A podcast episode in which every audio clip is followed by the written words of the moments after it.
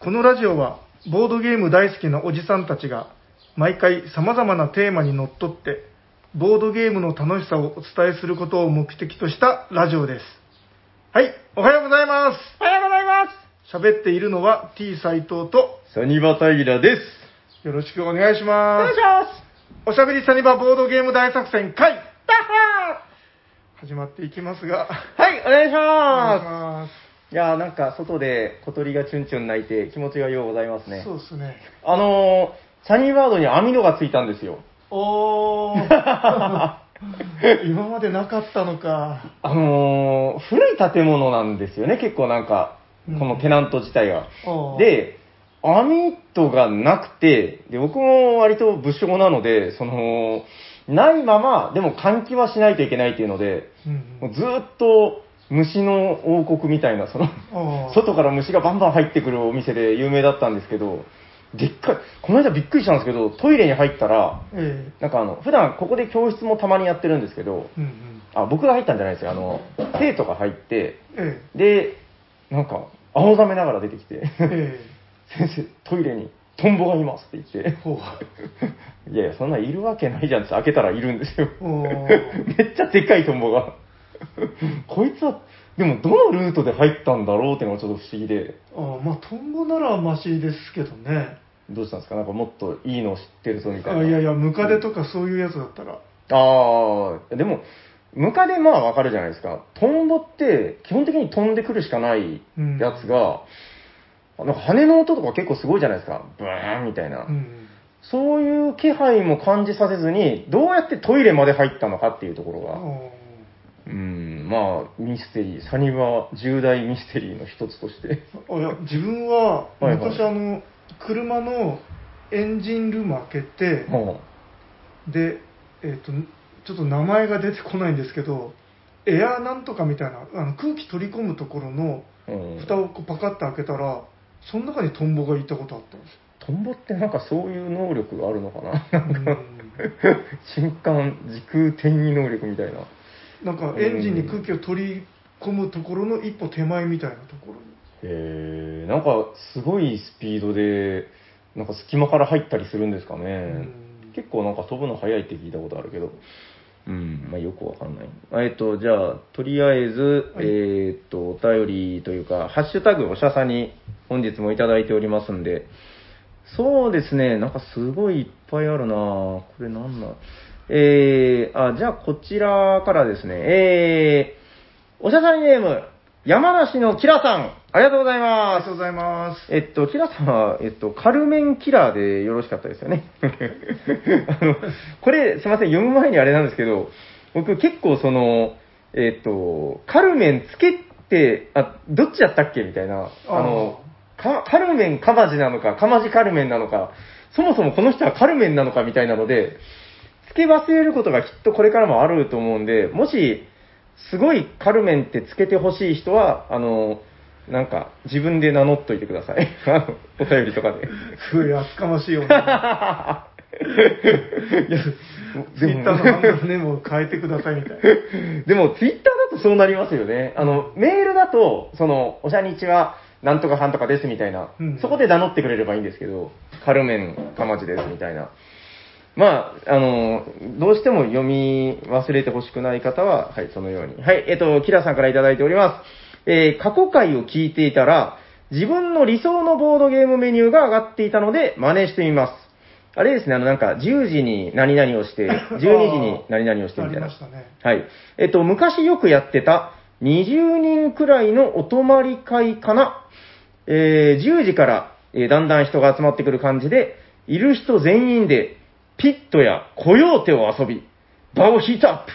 そこから法的のきらめき、カタン、おかわりの要望がかかれば3回クレイは、えープレイ、プレイしたいよということで、えー山梨のキラさん、ありがとうございありますがと。うございます。なるほど。あ、しかもなんかスレッド化されてると。あ、違うありがとうございますじゃない。これ。あまだまだ続く。スレッドで続いてるいや、なんか短いなと思って、もう、肩やって終わりか。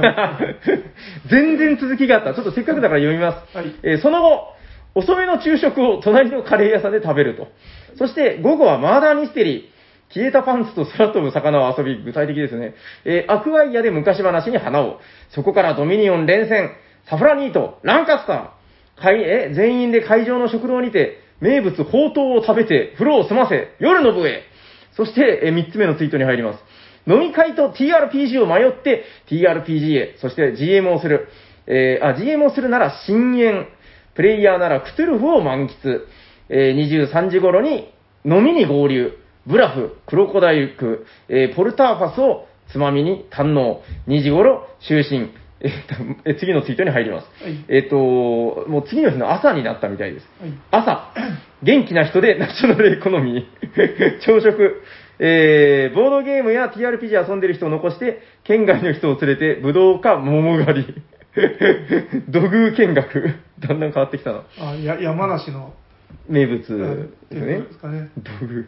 えー、作り酒屋のダイニング、えーみんなで昼食、シーン蔵見学、ほったらかし温泉、ワイナリー見学、武田信玄ゆかり巡り、えー、あと会、ん？後会の飲み会に合流22時解散ということで、ありがとうございました。ありがとうございまめっちゃ楽しそう。いや、だから今、ご時世的にこういうのが一番できないわけですよす。う。ん。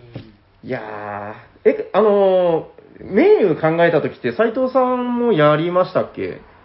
いや、自分はいなかったかな。ラジオで聞いただけかもしれないね、ああ、いなかったんだ。またちょっと今度チャレンジしましょう。面白いでしょ、これう。ん。なんか妄想が膨らむし、俺だったらこうするなとか、あとなんかこの地域性いっぱい入ってるのがいいな。そうあのなんか前一緒に遊んだ方で、はい本当にそのメニューを作ってうんうん。あのこう出してきてやったことあるんですよどういうこと？あ、ボードゲームの？あボードゲームの見ましたよ。あれでしょあの、えっと、記事でしょ？あ の違うんですか？あれ記事？ああそうそうかそうか記事であ自分が書いたのかなちょっ斉藤さんとが書いたんじゃないですか？あれ、だって。忘れてしまったけどはいはいはいあの前菜とかうーん。であの選べるようになってるんですよねあれはだから、なんだっけ、えっと、斉藤さんがは働いてた、えっと、Z。デイリーポータルデイリーポータル Z で今でも見れるんじゃないですか？あそあ記事に書いたんですもうあの見ましたよ、確か。い昔の記憶がうん。曖昧で、そっかそっか。や、だって東京のどっかでやりましたみたいなやつでしょ？あそうそう確か。そううん、東京の方で、うんうんううん。ん。なんかデザイナーとかされてる方だったんですよね、はいはいはいはいはい、はい。うんでメニューであの本当にレストランみたいにうんうん。あの肉にしますか魚にしますかみたいなあの選べるメニュー。はいはいはいはい。ですね選べる。あ、あーなるほど。そのもう全部決まってるわけじゃなくて、まあそれぞれ選択肢が。そうそうそうだからそのここでデザートとかでここでメインとか決まってるんですけど、はいはいはいメインはこの中から選べますみたいななるほど、なるほど。あれ結構でも確かに読んで面白かったような気がしますね。なんかやるのも結構楽しかったですよなるほどね。わかりました。えっ、と、すごい力のこもった。しかもこれ、あの、メールじゃなくてツイッターでこれを連投してるっていうのがすごいですねう。んいやー、ありがとうございますあり。がとうございますはい、えー、あと2、3じゃあ、えー、こちら、えー、おしゃさにネーム、みやみや、みやみやさんいただいております。ありがとうございありがますとうご。ざいますえーっと、ボドゲ10選の回を拝聴しました。ありがとうございますありがと。うございますえーハッシュタグを追いかけるだけでも楽しいのですが、どうしてそのゲームを選んだのかまで聞けるのは面白かったです。ピクチャーズ買ってしまいそうということで、宮宮さん、ありがとうございありまがとうございます。す。いや、もうそれはピクチャーズは買ってください。あちなみに自分も買いました。あ、もう買いました、はい。あれね、ちょっと、どうですか？さ最近あの、ご家族でボードゲーム遊ぶ機会減ってるなとか、奥さんが遊んでくれないとか、そういう悩みないですか？いやもうなあんまり悩まない。あので仮に悩んでいたとして、ちょっと旅行にでも行っていただいて、はい。あの、スッと出していただいたら、あの、驚きの、なんでしょうね、こう、やっぱピクチャーズ効果ってあるんですよ。うーうんん。あの、あんなにボードゲームに対して、なんか、あんまり意欲的じゃなかった妻が、見違えるように、キャー楽しいみたいな。ちなみにあの赤ポンついてましてちゃんと箱にあ、そうでしょう。自分が買ったのは、あの、初版というか、去年出たやつで。あなんか寂しいですねこの辺がいやいや、もうあの、こじらせたおじさんは、このついてないのが逆にかっこいいみたいな。はい、ということで、みやみやさんもぜひピクチャーズはもうすぐ買っていただいて、ご家族で遊んでいただければと思います。ありがとうございます。ありがとうございますじゃあ。最後にもう一通ぐらい、えー、おしゃさにネーム、ゲナさんいただいております。ありがとうございありがとうます。ございます。えー、っとですね、第260回、オープニングトーク拝聴。オープニングトーク。えー、うなずきすぎて首がムチ打ち。CRX の側に、今のエンジンに駆動系でリメイクしないかな ?CRZ は違ったんだよなということで、ゲナさん、ありがとうございます。ありがとうございえます。ーこちら、全くボードゲームと、あの、関係がない車の話ですね。そうですね。あの、自分だからあれなんですよ、その、スポーツカーそんなに、一時期、ロードスターってやつに乗ってましたけど、あの、うん。上があるやつ。へあの、意外。佐賀の唐津の田舎町で、もう仕事のストレスがもうすごいめんどくさかったんで、こう、一緒に仲のいい関西人の先輩がいたんですけど、ーうん。あの、二人ですごいでかい音でエレカシを流しながら、こう、オープンカーを開けて、うおーとか言いながら 帰るっていうのが日課でした。ほイオンの屋上でこう走り回って。うへーあ、さん、い意外とあれなんですね、車ず好きだったんですね。なんかでも、どうかな。僕だから別に車好きかって言われたらちょっと微妙なところで、どっちかっていうと、だからその、どうなのかな。まあ、ロードスターはまあちょっと違うかもしれないけど、そのフィアットとかああいうのは、なんか古いボードゲームあれや欲しいとかそういうのと結構近い。うん車本当に好きな人ってなんかほら、メカニックな部分までなんちゃら言い出すじゃないですか。うん僕全然そういうのはないんですよ。側だけ欲しいみたいな。そうそうそうそう。あれがかっこいい、欲しいみたいな、そんだけなんで、まあ、車好きっていうにはおこがましいのかなと。なるほど。ゲナさんもまあ、同じような性癖をお持ちということで。なんか、僕があの、フィアットの話してから、なんかこの、嫌に車のお便りが増えたなっていう、あ こあ。の間もいただいてね。そうでもあの、車の、車ってすごいお金かかるじゃないですか、趣味として。そうですね。なんか、うん例えばホイール買うだけでも、なんかうん何十万とするじゃないですか。うんうんうん。それに比べたらボードゲームって本当になんかお金のかかんないいい趣味だなと思うんですよね。いや、本当なんか、ちょっと棚を振り返ったりして、なんか、うーんとか思ったりすることはあるけど、まあ、言ったらほら、ギャンブルとか、うん。なんかものすごいキャバクラに行くとか、そういうのに比べたら、まあ、形として残るもんだし、僕ね、やっぱ形として残る趣味が好きなんですよ。なんか平さんよく、はいはい。その比較の例でキャバクラ出てきますね。言います？僕、そんないいか言ういかなやいや、なんか最近3あそうですか回目ぐらいのような気が。言うかな。あ、でも、この間言ったかな。あの、どうでもいいんですけど、なんか、アメトークでキャバクラ芸人っていうのをやってて、おうそれが結構面白かったんで、ちょっと頭に残ってたのかも。おう なんか結構、そうですね、キャバクラって、僕、あの、1回か2回その仕事の、営業の仕事やってた時に、うんまあ連れて行かれてみたいなので行ったんですけど、もう本当、正直な感想なんですけど、僕もう、一銭もお金を落としたくないんですよ。おああいうものに。もう、なんだろう、もうそれなら全部自分のために使いたいみたいな。あいやー、だから、まあ、多分一生分かり合えない世界ではあるんですけど、うん、まあ、すごい面白かったですね、こう、知らない世界を見せられたみたいな。そうですね。自分もまあ基本的にああいうとこって話が合わなくて、今年のフェルトどう思う？みたいな。なんか、えー休みの日って何やってるんですか？うん、将棋とか。え、将棋面白そうとか。もうなんかぜ全然その、心から言ってないだろうっていうのが、なんか分かってしまって。いやー、だからね、まあ、僕別に興味ないですけど、あの子たちも大変なんだな、みたいなことは思いましたよ。うーん、いやー、まあまあ、でも、そうですね、いろんな趣味がありますから、はい。それが好きな人はそれを 極めたらいいんじゃないかな、キャバクラ道を。はい、ということで、えー、まあ、ツイッターの方でですね、ハッシュタグおしゃさにで、えーつけて、おしゃはひらがな、さにはカタカナ、えー、つぶやいていただければ、こんな感じでお便り採用させていただいております。でですね、すいません、ちょっとここでお詫びと訂正が1個入るんですけど、えー、第261回、えーっと、2回前の回なんですけど、こちらでですね、あの、一つまたアナウンス忘れが、最近これ多いんですよね。えー、シムさんはい。シムさん、ご通採用でございました。おめでとうございまありがとうございます。す。でね、あ、違うのか。シムさんは、一回だけあれだ、メールでいただいてるんだ、これ。あ、よかった。あの、ほら、この間話あったじゃないですか、あの、ツイートだけで、ハッシュタグだけでご通だったら、カルメッタ。カルメッタ、それに決まりなんですか？いやいや。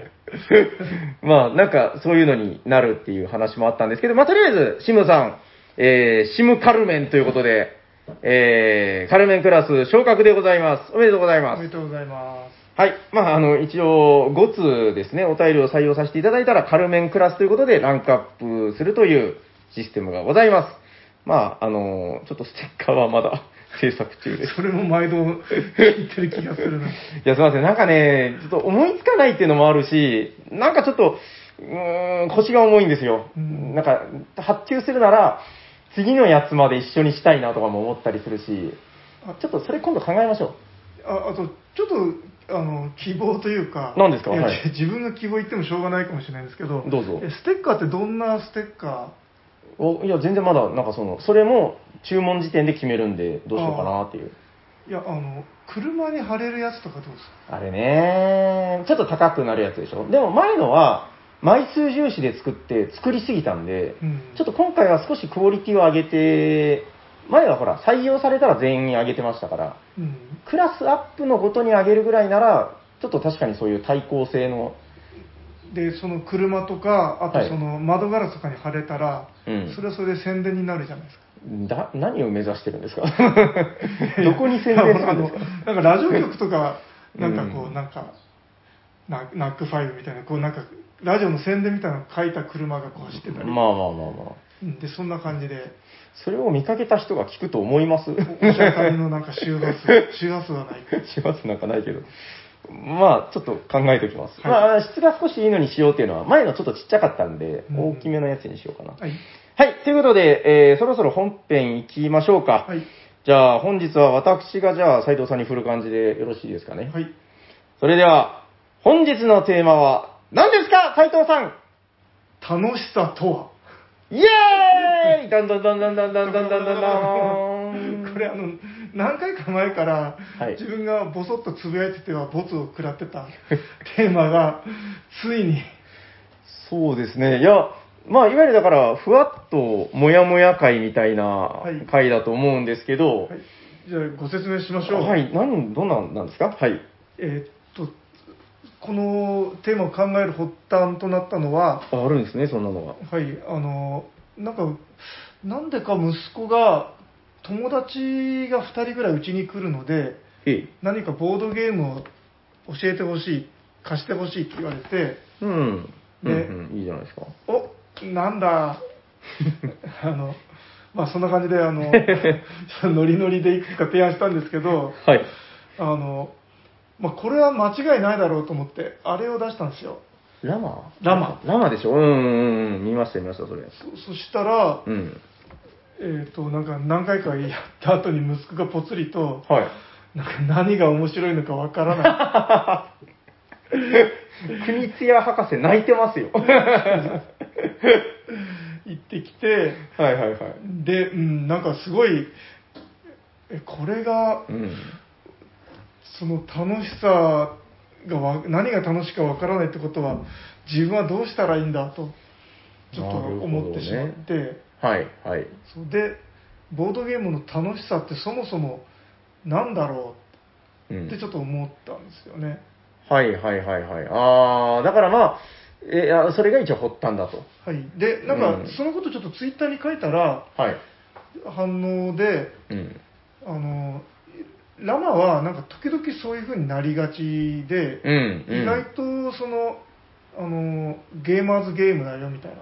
まあ、すごく雑な言葉で言うと、意外と渋いというか、うん。そういうことですかね。うん。なんかその、そこに駆け引きというか、うんあれを見出せるかどうかみたいな。うんうんうんうん。なるほどね。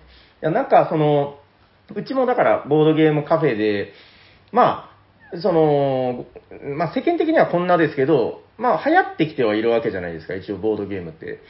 だから、まあ来られるわけですよ、その、初めてやりますとか、何それどんなものなのとか言いながら、もしくはなんかその常連さんに連れられてくる初めての人とか。うん、で、まあ、いろんな反応を今まで見てきたわけですけど、なんていうのかな、だからその、やっぱツボっていうんですかね。例えば僕がめちゃくちゃ楽しい、これはもう最高、どうしようもなくいいみたいな、あの、ムガルとかを例えば出したとして、うんあの まあ、まあ、正直出さないんですけど、その、そういう場には。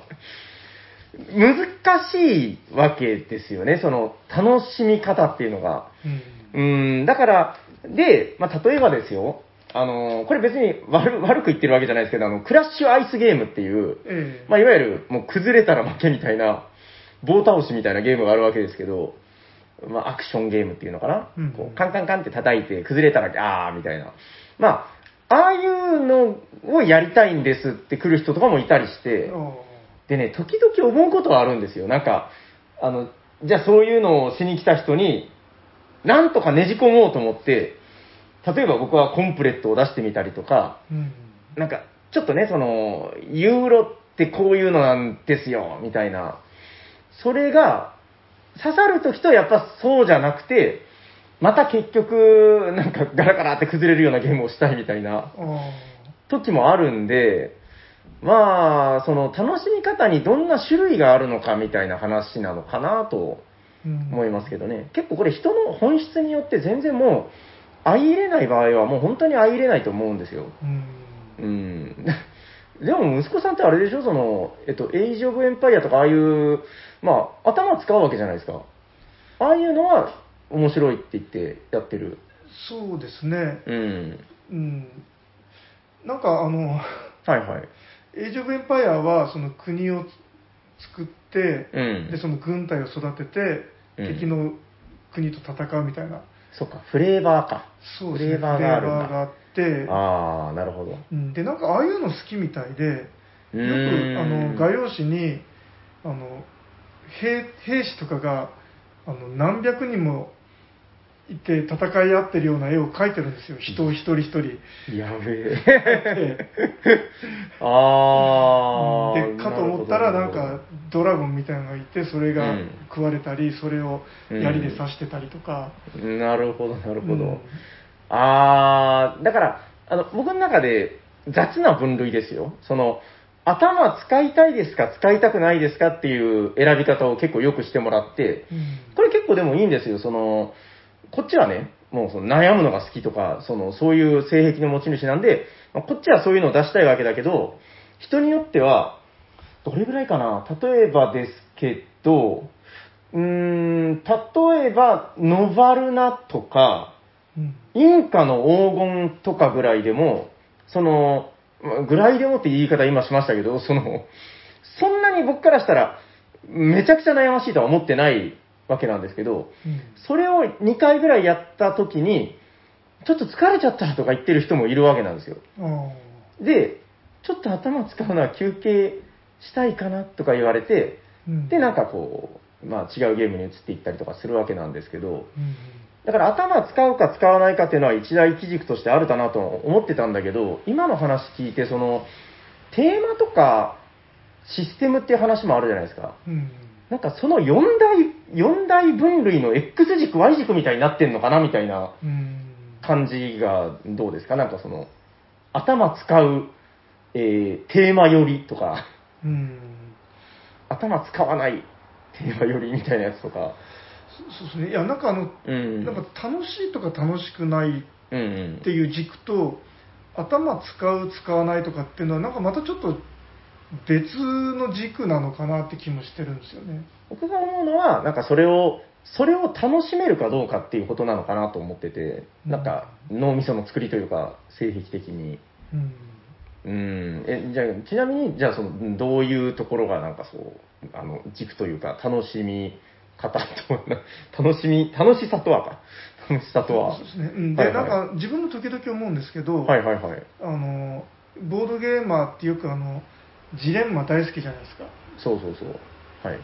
で、そのジレンマがめっちゃ効いてて、うんよくできてるゲームが好きなんですけど、はい。なんか時々あのジレンマすぎてあんまり面白くないなって思うこともあったりするんですよ。あの、ほう、ちょっと具体的なタイトル出しにくいかもしれないけど、すごい興味あるんですけど、え、ちなみに言えますタイトル？えーっとですね、あ別に具体的にあるわけではない。あ、いや、えーっと、ありますね。あの、なんか、あの、埼玉県在住の S さんみたいな言い方でこう。何何回もやって はいはいはいその吟味したわけじゃなくて、ルール読んで、あの、へちょっとやろうとしただけで、あちょっと苦しすぎてこれはと思っちゃうような。例えばですね、ちょっと今、無理くり思い出そうとしてるんですけど、ーはい。えっ、と、あの、なんだったかな。あ、なんだ、あの、言えないとかじゃなくて、思い出せないで悩んでるんですね。いや だからまあ、あの、はいはいそんなにあのやり込んでないゲームが、まあ、そういうのって多いですへね。ー、悩ましすぎてか。まあ、あのー僕がパッと思い出すので言うと、その、駆け引きがエグすぎるっていう、例えばあの、クーハンデルとか、うん。なんか、その、開示みたいな感じになるんですよね、この、この、あいつが120金でかけてきてて、俺がもし110だったらすごい悔しいみたいな、うん。なんかね、競りを、競りみたいなのをやるわけですけど、あれがもう、なんていうのかな、悩ましすぎるっていうのは一つ、もう一つ思い出したので、あの、最近プラハをやって面白かったっていううんうん話、まあ確かに良かったんですけど、一つ僕がちょっと引っかかったのは、その、選択肢が多すぎるゲームってすっげえ悩むなっていう話うん。で、なんかね、だから心地よく狭めてくれてるゲームの方が好きだなっていうのはその時ちょっと思ったんですよ。うん。なんか、普段は、そのプラハやってた時の体験の話になるんですけど、あの、ちょっとそのプラハのホットゲームで話した時にも話したんですけど、アクションが大体そのコストかからないゾーンが2個か3個ぐらいしかないんで、うん。大体2、3択ぐらいで悩めるから、これは全然きつくないんですよ。うん。で、その選択を繰り返していくだけだから、まあ別にっていう。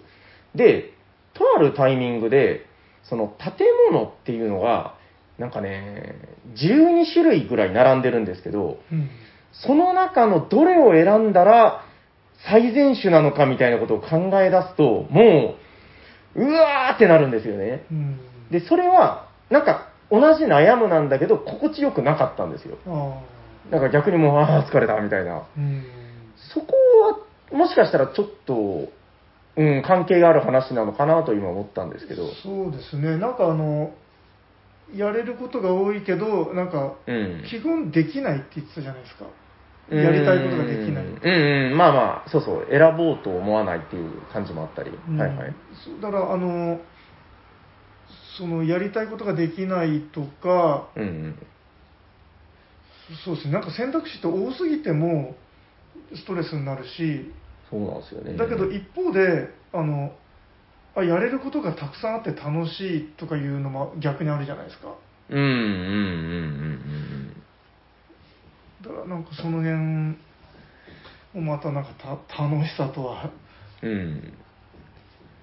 多分だからね、いくつか違う軸が今日の話には多分入ってると思ってて、うんなんかまあその、今言ってるようなこう、まあジレンマの関係の話もあるし、なんかその最初、なんですか、息子さんが言ってたラマが楽しめなかったっていうのは、僕はなんかそれは頭を使う使わないじゃなくて、その、イメージのできなさだったんじゃないかなっていう、その、うんなんか戦争だったら戦争で、まああるわけじゃないですか。やった、あの敵の国を支配したみたいな具体的なうんイメージングがあるわけだけど、ラマって、ラマが命じましただけですからね、あの。確かに。ある意味、何もないんですよね、あれ。そうあれがだから確かに楽しめるのは、そのシステムを楽しめる、えーユーロ変態か、えっともうその、ウノとかのレベルで、なんかその、軽く、うん、ワイワイ悩め、悩むっていう部分に、こうなんか支障がないというか、抵抗がない人か、まあそのどっちかなんじゃないかなっていう。そうそうなんかあれが、やっぱりなんかそのカードを出して、うん。なんかだんだん少なくなっていったとか、うん出せなくて悔しいとか、うん誰かがもう上がっちゃうかもみたいなドキドキドキとか、まあ、なんかいろいろあると思うんですけどね、楽しいポイントが。そう。いや、めっちゃ面白いですよ。だからそれは、あのー まあ、時々言う話ですけど、あの、これ、あの、このジレンマ好きになれる人絶対友達になれるみたいなやつで、まあその、なんていうか、と、やっぱそこが刺さる人種なんですよね。うん例えばだから、息子さんだったら、なんか、ラマとかやるよりも、もうよっぽど例えばそのシビライゼーションとか、スルージエジスとかなんかああいうのを、難しさじゃないような気がするんですよね、なんか。うん刺さる刺さらないって。結構そのあたりのテーマ性とかっていうのは重要なんじゃないかなっていう。気はしますけどね。結構いろんな人がいますからね、もう本当んセンサー万別で。そうですね。うちの息子みたいなタイプは、やっぱり、なんかフィギュアとか、うん。そ そういうので載せないといけないのかもしれないですね。クトゥルフウォーズとかやらせてみたらいいんじゃないですか、こう、あの、リンゴぐらいの大きさがあるフィギュアとかをこう見せて、あれクリーチャー的なの好きでしょ？そうですね。そういえば。あ、でも、あんまり気持ち悪いのはダメみたいで。あじゃあやめましょう。あのあのフィギュアとか絵とかも、うんあのすっごいまじまじ見るんですよ。うーん。食い入るように見て、はいはいはい。これはあんまり好きじゃないとか、キモいとか言うんですよね。ああ、めっちゃキモいからな、クトゥルフウォーズははいああ、あでもなんか、ダークソウルとか結構好きなんじゃないかな。あ、そうだ、あの、うん。オーガは、あ、あの戦車とか大好きみたいで、おー、メタルフィギュア買ったんでしたっけ、確か。そそうですね。あれちょっといいな、メタうルフィギュア。ん、あれは小学生の時とかは、はいはい。すごいやろうやろうって言われて、あと、色をなんか自分で塗ったり、うん。あの、父ちゃん早く塗れって 言われたりとかはいはいはいはい。したことがありますね。なんかあの、すごい余談なんですけど、先週、あの、サニバにフラッと外人さんが現れて、で、なんかちょっとキョロキョロしてるんですよ。Hello？みたいなこと言ったら、あとりあえずもう、要約すると、俺は時間がない。ちょっと店を見ていいかみたいな。うんああ、オッケーオッケーっつって、じゃあ僕別に英語喋れないんで、まあなんか、身振り手振りで、うんああ、 good game good game うわーとかなんかそういう感じで、あの、その人もね、なんかノリが良くて、おー、おー、サイズ、おー、サイズみたいな。時間ないくせに。テューフォーイマーズみたいな。いい発音で。そうそう、なんか、なんか一個全然聞き取れないなったんですよね。なんか、ああ、それね、みたいな感じで。ああ、うんあそうちなみに外人さんって、はいはいカタンじゃなくて、うん。 Settlers of Catan って言うんですよね。はいはいはいはいはい、はいうんあれ最初何言ってるか分かんない。開拓者たちの部分をちゃんと言うってことでしょ。うんそうそう。で、なんかしばらく楽しんでいったんですけど、あの、うち、レジの上の、あレジの裏の棚の上にオーガを置いてるんですけど、うんあの、あれ見つけたときに、オーガ ーって、おうおうって、絶対アメリカ人じゃないですか。へ まあアメリカ人なんですけど、オーガ見てめっちゃ喜んでました。え。オーガージャンボみたいな。イエスイエスイエスグッドショップって言われましたね。あ、なんかすごい喜んで、で、なんか最後には、あの、ポルトを見せたら、ああ、お前の店のゲームか、みたいな感じで、あの、買っていってくれました、あ、ポルトを。買ってったんですか？そう。めっちゃいい外人さん。まあなんか、また来るぜ、みたいなことを言いながら。へえ。あ、じゃあ、えっ、と、観光客とかじゃなくて長崎に住んでる？あ、そうですね。なんか、佐世保の、いわゆる軍人さんああ。なんですけど、なんか、どどうも聞いた感じだと、その、佐世保でゲーム会をあの立ち上げるんだ、俺は。へあのえ。もう、外人ばっかりで楽しいんだ、みたいな。うん、なんかそういう感じのことで言ってて。でもなんかやっぱ、その、共通するタイトルを指差し合うだけで結構楽しいんだな、みたいな。なるほど。すいません、全然あの、まあ、楽しい話ではあるんですけど、今日の楽しさとは多分関係ない。なんだっけ、なんでオーガの、あ、まあまあ、おテーマ性っていう話ですかね。テーマ性がまあ刺さる人っていうのもまあいるんじゃないかなっていう。うん、だからなんか結構そこの組み合わせで決まってる気はするんですよね。なんかその、なんか例えばですけど、そのアブストラクト好きな人とかって、えまあ、まあ、ほぼテーマ性ってだからないわけじゃないですか、基本的には。えうん。だから、もう本当そのシステムの、うん、部分に惹かれてるのか、もうその、うん、思考性というか頭を使う部分のその戦略性とかに惹かれてるのかわかんないですけど、うんあれとかだからもう、そうじゃない人から見たらもうすごい変態にしか見えないのかなみたいな。そうですね、アブストラクトも本当、何が面白いんだろうって分かんなくなることあるんですよね。そうなんですよ。なんか、うん、だから、あよっぽどその、エイジ・オブ・エンパイアのあの、まあ、せ戦争の感じが好きとか言われたら、わかりやすいのかな、みたいな。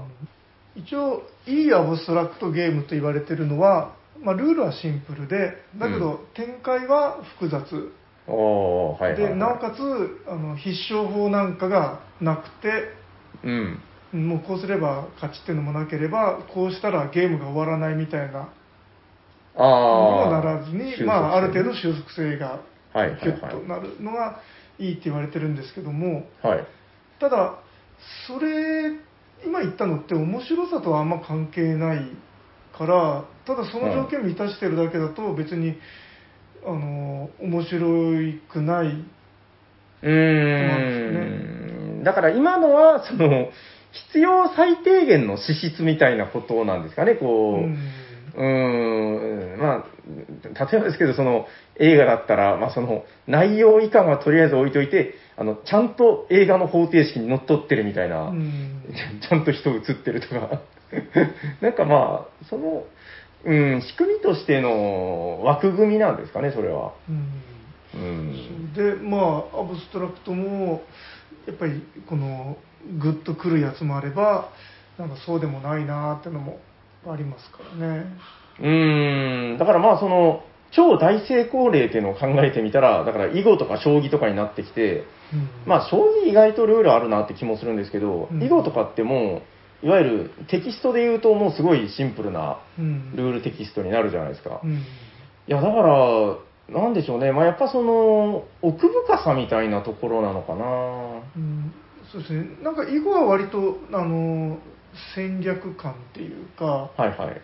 うん、なんかこの辺を押さえといたら将来役に立つなとかなんかうん。なんかそういう想像力が働いて、うなん面白い感じしますし、はいはい。うん将棋はあれですもんねアブストラクトの代表例ですけどうん。なんかもうあの兵隊の格好してますもんね一応そうなんですよ。だから一応、あれ、僕の中では一応ウォーゲームっていう。確かにウォーゲームですね、ううんんでもえ囲碁も一応あれウォーゲームなんですよねああ、なんかそれを、なんかでもあれってあれでしょ、その、え、陣取り、あ、そその、なんていうんですか、戦争がテーマなんですか、あれ一応？あえなんかそうみたいですよあ、そうなんだ。僕なんか大宇宙をテーマにしてるって聞いたことがあるけど、あれ嘘なんですかね？あいや自分もそう言われるとちょっとよくわかんなくなるんですけどなんか一応そのなんていうんですかね？陣取りっていうのはそのうん。敵を囲むともう中をやっつけられるみたいなああ、なるほどね。えー、どうなんですかね？でも結局、その、じゃあ、囲碁とか将棋の何が面白いんだみたいな話になってくると、多分これは、あの、我々がこの昼下がりに、あの、丼を食べた後に話してるぐらいでは、ちょっと結論しないような、多分どっかの博士とか呼んでこないと。そもそもやっぱ面白さの定義って難しいですよね、いやだからそのコンピューターにはい。そのおこの強くさせることはできたできるとしてもはあ。教え込んでうん。そのこれが楽しいんだよってのを教えるのはなんかああ。難しいそうだなあだからなんかこれ、そのコンピューターにっていう話で思い出したのが、あの、ヤバラスってあるじゃないですか。あ,、あはいはいのヤバラスの、えーっと、ルディね作者、ルディってだから人工知能が作ったっていう話で、うんあの、なんか、あのーなんて言ってたかな、そのゲームの、それこそちょっとこれ実はすごい近い話なんじゃないかなと思うんですけど、うんゲームの楽しさみたいな部分をプログラム化したらしいんですよ、なんか。うんそのキャメロン・ブラウン博士って人が。で、それをなんか AI に教えたら、そのゲームの楽しさ、ビビビビビピーって出てきたのがあのヤバラスだっていう話。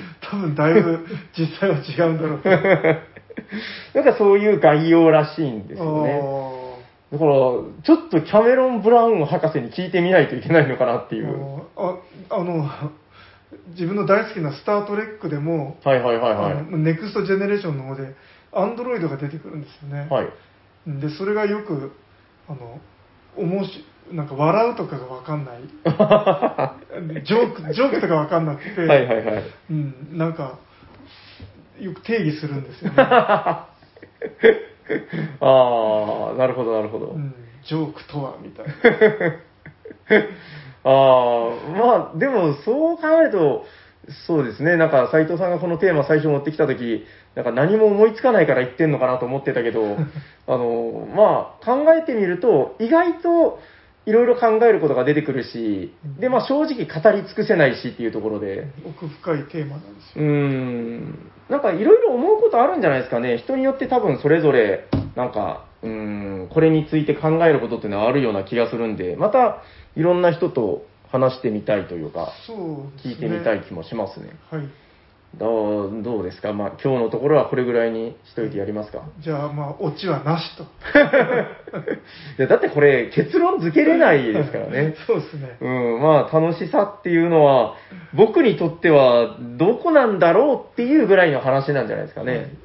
まあ、ああれですね。あの、なんか分かった人は教えてくださいってとこですね。はいはいはいはい。まあ僕もだからボードゲームカフェの人的なあれで言うと、その最初の方に出てきた X 軸 Y 軸の話が結構大体の基準にうんなってるかなっていうぐらいですかね。なんかテーマ性強い弱い、頭使う使わないみたいな。うんあ、あ、そうだ。あのもう一個ちょっと言いたい話があるんだ。はいはい。言ってみましょうよ、最後に。はい。で、あの、はいはい。ボードゲームデザイナーとしては、はいはい。あの、ドーン先生のゲームやった時に、その、結構その、楽しいという軸うん。で作ってるのではないかってちょっと思うことがあるんですよね。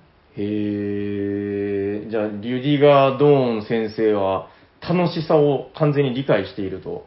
楽しさをこの、つけてくる、乗せてくるみたいな。うーん。だから例えば、あの、有名なみんな大好きイスタンブールとかでも、はい。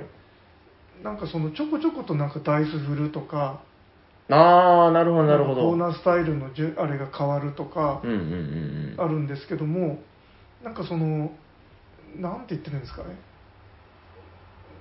どれもこれもなんかその、ちょっとした楽しさをつけてくれるみたいなんなるほど、なるほど感じがあっ。てですね。ドーン先生に聞けば、じゃあ、楽しさというのはこういうことだと教えてくれるんじゃないかなと。多分、多分何か分かってるものがありますよ。ああ、わかりました。なんかちょっとそういうのを意識しながら、過去作とかを遊び直してみるのもまあいいのかもしれないですね、なんかね。このゲームの楽しいところ、僕が好きなところ、どこなんだろうみたいな。うんうん、そういうことなのかもしれない。大丈夫ですか？はい。はい。ということで、本日は、楽しさとはというテーマでした。ありがとうございありがとうございま。ますそれでは、次のコーナー行きましょうか。す。はい。お便りのコーナー。はい、ということで、本日も、えー番組にお便りが3通届いております。えー、では、1通目から読まさせていただきましょう。えー、おしゃべりサニバの皆さん、おしゃにちはおしゃにちは。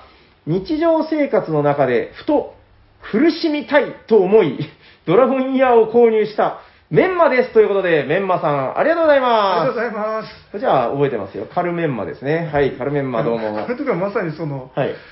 楽しい、楽しくなりたいんじゃないのかいって、問いかけたくなりますよね。苦しくなりたかったんですね。はいはい。ドラゴンイヤーは苦しいゲームですよね。はい。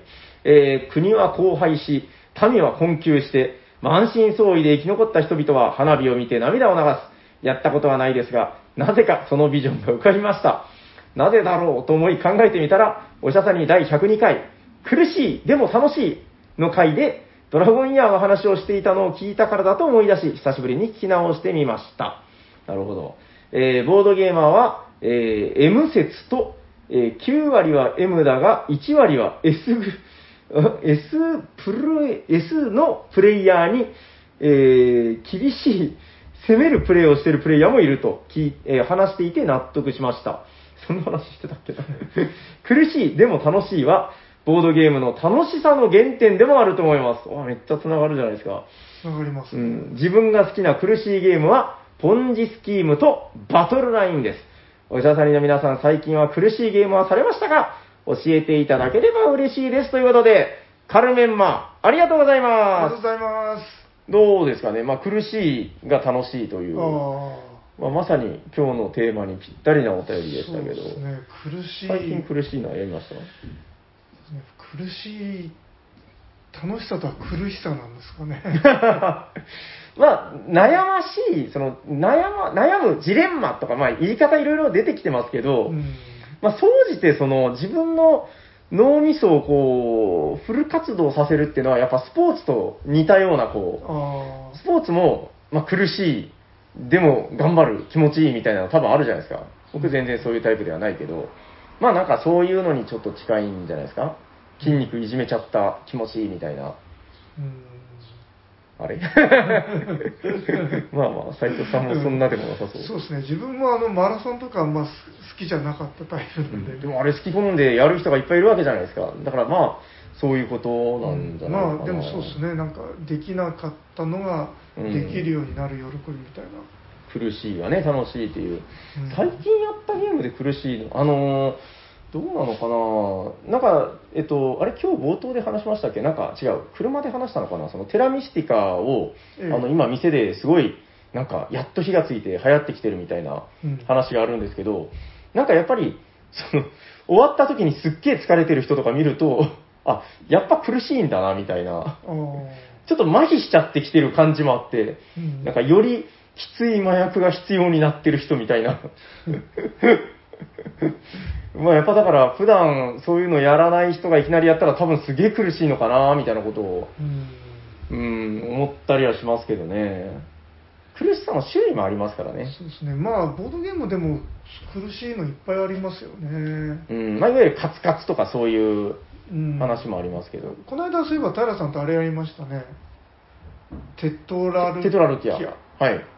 あれもなんか割と、その、なんか苦しい方が嬉しいみたいな。あ、そうそうそう。あ、でも確かにな、1ゲーム目がなんかその、まあルールのミスかもしれないんだけど、なんかその、スッとクリアしちゃって、うんなんか意外とスンとなって、なんか難易度難しいでやってみます？とか言って、うん。でやっぱ難しかった方が楽しかった。そうですね。確かなんか、なんか心のどっかで苦しさを求めてましたね。に。そっか、僕らは苦しさを求めてるのか。うん、いや、だからまあ最近やったので言うと、まあ割とそのあたりかな。うんよろしいですか？はい。はい。えー、それではじゃあ2通目のお便り行かさせていただきます。おしゃさりの皆さん、おしゃばんは？シャバンは、はい、えー、ラジオネームが似ている、たいのすけさんには、ザがついたのに、名前にですね。どうしておいらには？と、悲願でいる、兵庫県のシニアボードゲーマー、くのすけカルメンです。カルメンさんじゃないや、くのすけさん、ありがとうございますあり。がとうございます。カルメンさんだといろんな人がいるからね。えー、とはいえ、初の称号、感謝に耐えません。名刺に入れてもいいですか？ということで、どうでしょうか？あ、久之助さんはザを、はあの、羨ましいってことは入れてほしかった。もう全然入れていいですけど。あ、くのすけ、ザ・カルメン。うん、なんか、スケってつくとザが似合うのかな。くのすけ、ザ・カルメン。もうどっちでもいいですけどね。わかりました。じゃあまあもう名刺に、あの、くのすけザ・カルメンで入れたらもうくのすけザ・カルメンでいきましょう。はい。ということで、本文の方こちらです。第105、あ、120、違うな、これ、あ、259回、えーデザイナーズノート感想文の巻を拝聴しました。ありがとうございますありがとう。ございます。えーゲストの、ゲストのハテナがついてます。えー T 斎藤さんが、いつになく、はにかんで話されていたのがちょっと可愛かったです。また、おじさんネタで申し訳ないのですが、CD 以前の昔々のレコードアルバムには、音楽評論家によるライナーノートというものが付録していたのをご存知でしょうか？あついてましたね。ありましたね。そのアルバムの聴きどころやアーティストの歩み、作品の位置づけなんかが小難しく書いてあった気がします。確かに。書いてました。デザイナーズノートも興味興味津々ですが、ボードゲームに例えば、春99さんが書かれるライナーノートがついていたら、ぜひ読んでみたいと思います。作者の紹介やゲームを楽しむコツなんかがあれば、えー平さんもファクトリアにライナーノート書きませんか？ではでは、次回配信楽しみにしております。ワクチン接種まで生き残りましょうということで、くのすけ、ザッカルメン、ありがとうございまありがとうございます。す。ライナーノートって、僕好きでした、そういえば。うん、あ自分も好きで、なんか熟読してましたね。そう。で、あれって、よく考えてみると、作者のコメントではないんですよね。うんだからデザイナーズじゃないんですよね。あれ、どういう文化なんでしょうね。だから、レビューが載ってるみたいな。うんうんそしてなんか必ず、あの、これは大傑作だみたいな そうそう書いてあるんですよね。そうそう。だから、あの、この作品を聞くと、私は、あの年の夏のことを思い出す。ジミーはその年、すごく悩んでいたらしい、みたいな。なんか、その当時の思い出とかから始まって、で、あの、好きだったのは、あの、例えば洋楽とかによくついてたと思うんですけど、僕の記憶ですよ。こう僕が読んでた当時。えっと、洋楽とかって歌詞わかんないから、いまいち、この曲ってどんなんなんだろうってわかんないんだけど、うんその、例えばですけど、この、この曲はジミーが一番その薬に溺れていた時に書いた曲だ、みたいな。で、ジミーはこの曲を書いた時に、なんか3回自殺しかけてみたいな、なんかそういうのが書いてたりとかして、うんそしたらなんかこう、価値が上がるんですよね、その曲の。うんおーみたいな。なんかそういうことですよね。ででなんかあのい世間一般ではダ作って言われてるやつでも、はいはいはいはいはい。なんか世間では低い評価らしいが、私はそうではないと 確信しているとかとにかく絶対これは傑作なんだみたいにそうですね。力強く書いてますよね。この曲を楽しみ方はこうであるとか、なんか、あれ確かに、なんかその、レビューっていうのとまた少し違う気もするし、うんそうか、え、ライナーノート、うんあこれボードゲームにその紙入ってたら熟読しますね。なんかで、その、面白いと思うんですよ。デザイナーズノートとまた違う、その、デザイナーズノートってデザイナーだから、どうしてもそこにちょっと照れがあるというか、うんまあ、私はこういう意図でやったよ、ふんぐらいの感じなんだけど、ライナーノートはもうめちゃくちゃ褒めるんで、うんこれは大傑作である。今度の斉藤さんの新作なんか入れましょうよ。あ入れまヤコウさんのライナーノートとかを。私は普段こんなゲームはやらない。しかしこの、このゲームだけは違った、みたいな。人々は忘れるだろうが、私だけは忘れない自信があるみたいな。あの夏の温度感が蘇ってくるみたいな。じゃあ、それで行きましょう。はい、いや、でも、本当、ボードゲームにも、全ボードゲームにつけてほしいぐらいですね。そうですね。これ、しかも、なんか、うんそんなに難しくなさそうだしな。うん確かに。テストプレイグループの人とかに入れてもらえば。うんうーん、面白いですね。なんか、ライナーノートって、もっともっと入れてほしいな。うん海外ゲーとかでももっとつけてくれたらいいのに。見たことないですもんね、確かにね。あんまり。そうですね。うん。で、うん確かに昔の CD とか買うと、はい映画とかでも入ってたんですけど、ああ、ああ、ああ。うん、今はそれがないから、なんかちょっと寂しいですもんね。確かに読むとこなくて。確かにね、なんか、本当あそうかな、みたいな感じはするんだけど、なんかあの力強い文体で言われると、そうか、と思ってしまうんですよね。うんあの独特の、なんか硬い文体というか、うんでうん、なんかいいですよね、あの、ちょっと論文調な書き方というか。ああ、わかりました。ちょっとライナーノートは僕らがどうにかできるわけでもないですけど、まあちょっと、そういうのがあるといいですね。あ、メモしてる。ライナーノート。はい、ということで、えー、久之助ザ・カルメン、ありがとうございますありがとう。ございます。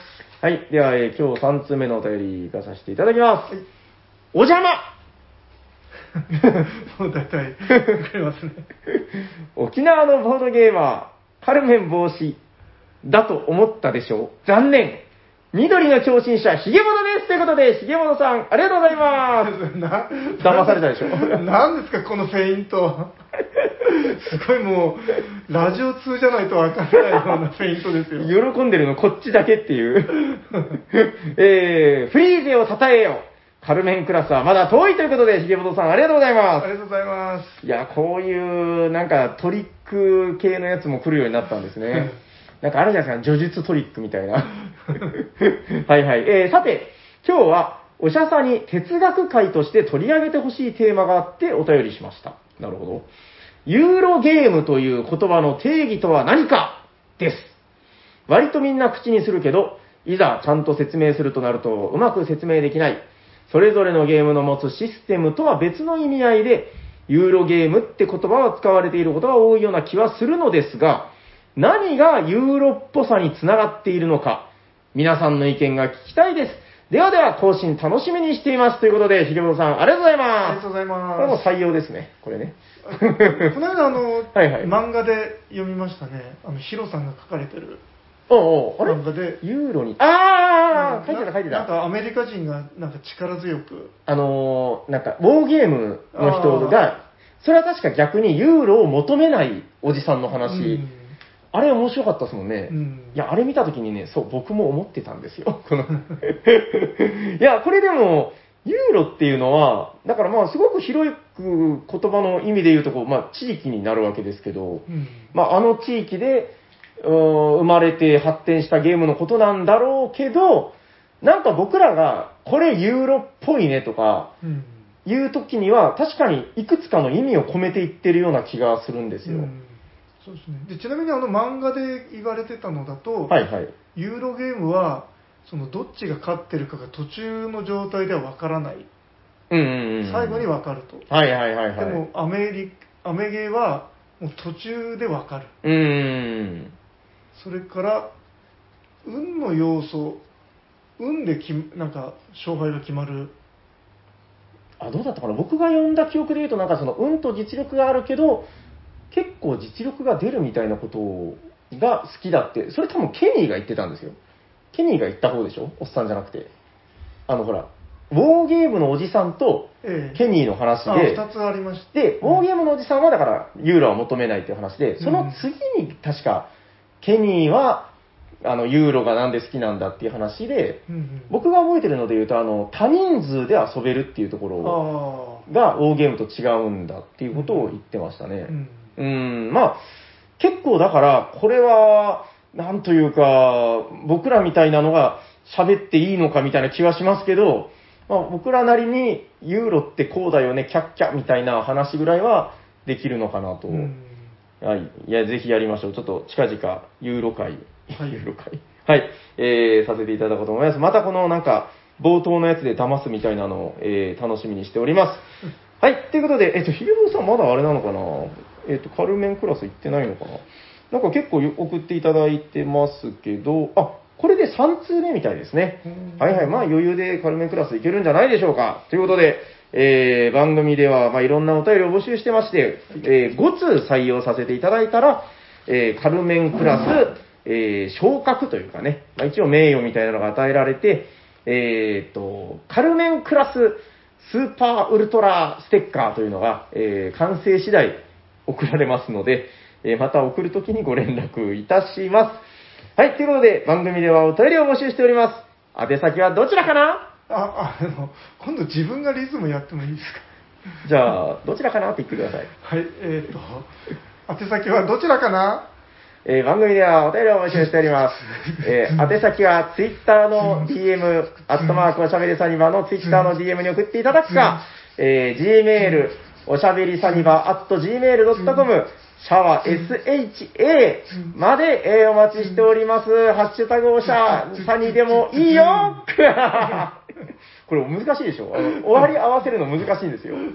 あの、ヤコウさんの最後の終わらせ方が上手で、だから、あの、僕とヤコウさんのセッションの時大体ピーってあります。この、ここ難しいんです、実は。なるほど。はい、ということで最後のコーナー行きましょう。はいホットゲーム今ヘッド好きなゲームを誰かが熱く紹介するぜ今日は誰だはーいということで、えー、サニバタイラがよろしくお願いしますよろしくお願いします。はい、ということで、えー、本日のホットゲームはこちらですデリセンエイジ・ of Steam Deluxe Editionわ Edition はい、ということでよろしくお願いしーよろしくお願いし。ますついに買われたんですねはい、大きいですね。えっと、斉藤さんがもう、その、すごい好き。はいていうか、ちょっと前に産業の時代のホットゲームで、なんか語りましたよね。はいはいまあ、ということで、その、えーっと、 Age シリーズの、Age シリーズでいいのかなまあ、 Age of Steam、蒸気の時代の Deluxe Edition でございます。はいはい、もう斉藤さんの目がずっともう釘付け はい、早く中を見たいと言ってたのを、えーホットゲームの時見せるから、その新鮮な驚きを、もう絶対わーって言いますよ。まず箱が一回りでかいですね前よりもこれはだからですね、昨今のイーグルグリフォンデカ箱シリーズというやつで、あちらですね、あの、ギャラリストとか、えっと、ラセルダのゲームが、大体あの大きさみたいですよ。うん何個か見せていただいたんですけど、オンマーズはもっとでかかったかな。まあ、ちょっと忘れましたけど、とにかく最近のイーグルグリフォンのデカ箱シリーズ。あ面積的にはナビゲーターとかコンコルディアと同じ面積。そうですねうん。あ厚みがあるせいで、なんかやたらでかく見えるんですよね。そうですね。だからあの、ナナベガドールの面積に、アレア大箱の太さみたいな、うん。なんかそういうこう、技と力を兼ね備えたみたいな。はい、そろそろ入りましょうか。はいはい。えー、エイジオブスチーム、デラックスエディション、ご会長、はいあらよっとーんちゃかちゃかちゃん、ちゃかちゃんちゃんちゃんちゃん、ドカーンほほあんまり感動が聞こえないな。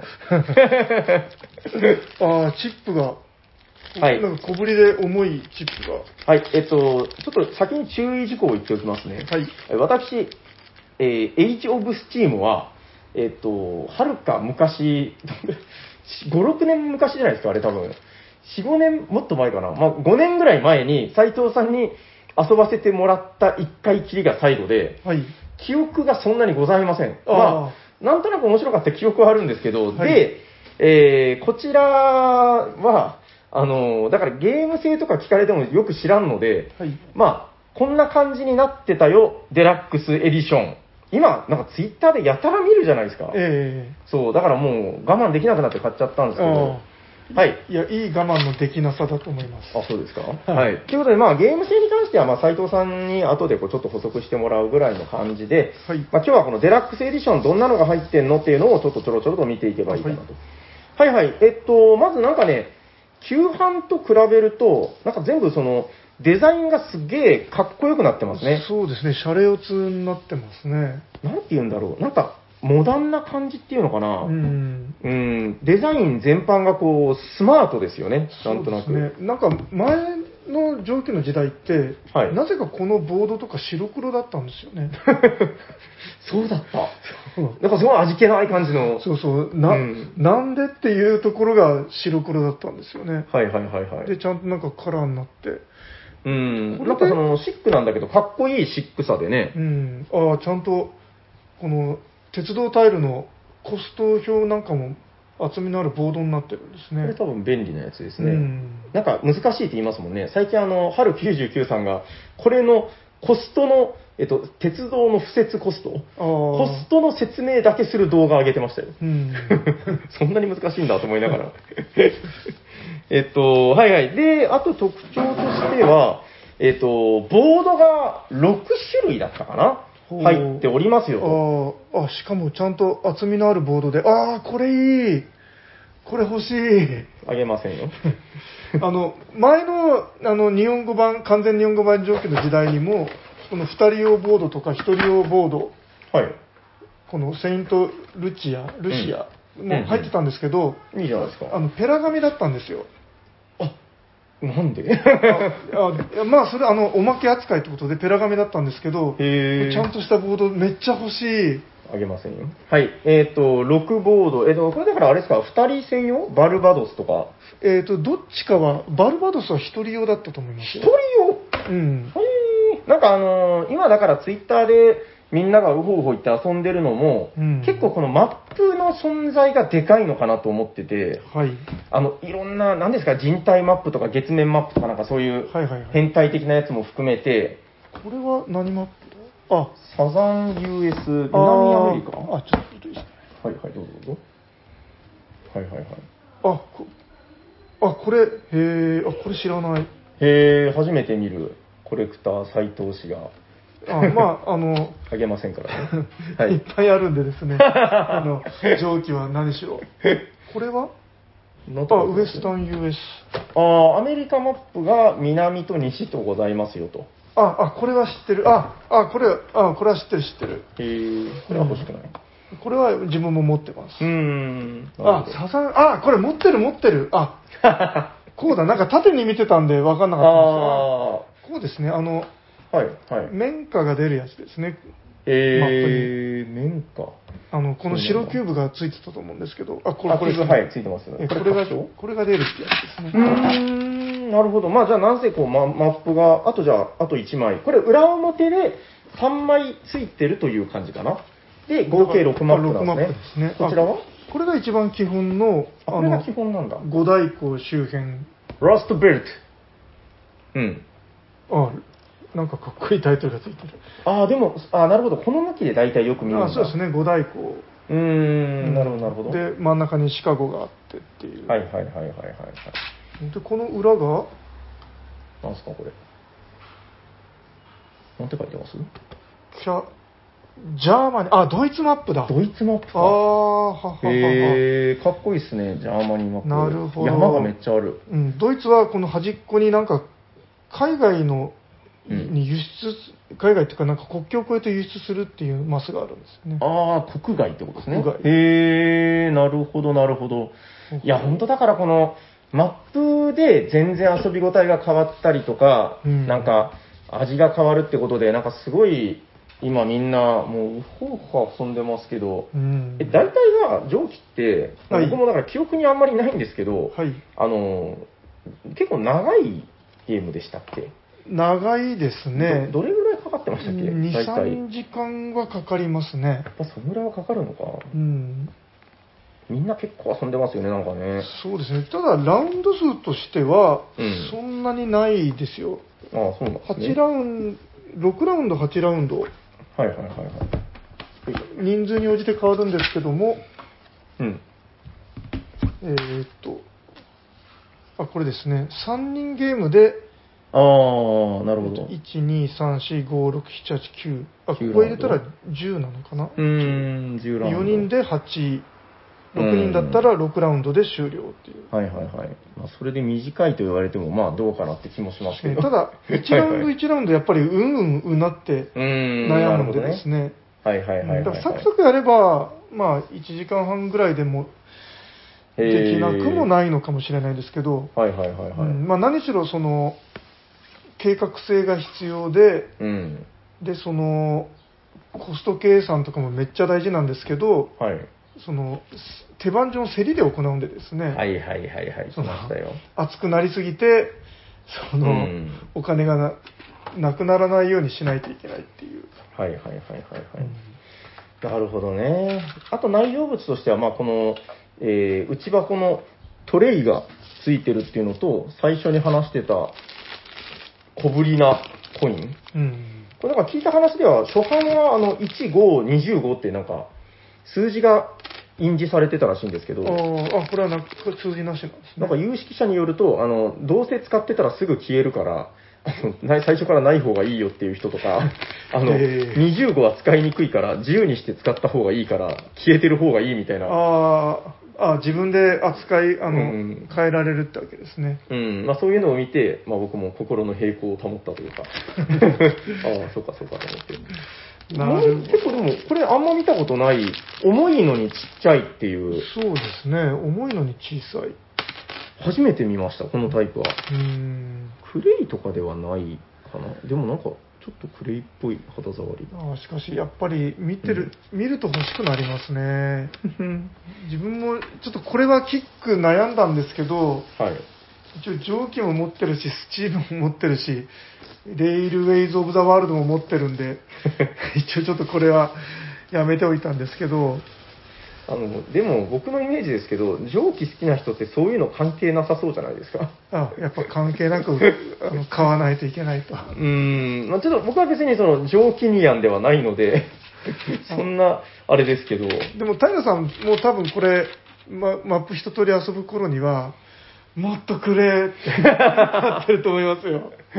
なんかそれこそさっき話にあったけど、あの、ヒロさんがなんか麻薬やったみたいな顔になって、はぁはぁっつって、そうね、仲間に広めようとしてますよ。蒸気、なんやこれはみたいなのをやってたのを見て、いや、やっぱまあ、魅力があるゲームなんですよね。ちょっと、僕まだだから、その蒸気の、あれだけみんな面白いって言ってるのが、なんか分かってないのも悔しいっていうのもあって、あちょっとちゃんとたしなんでみたいというあか、あいい探求心をしてますね。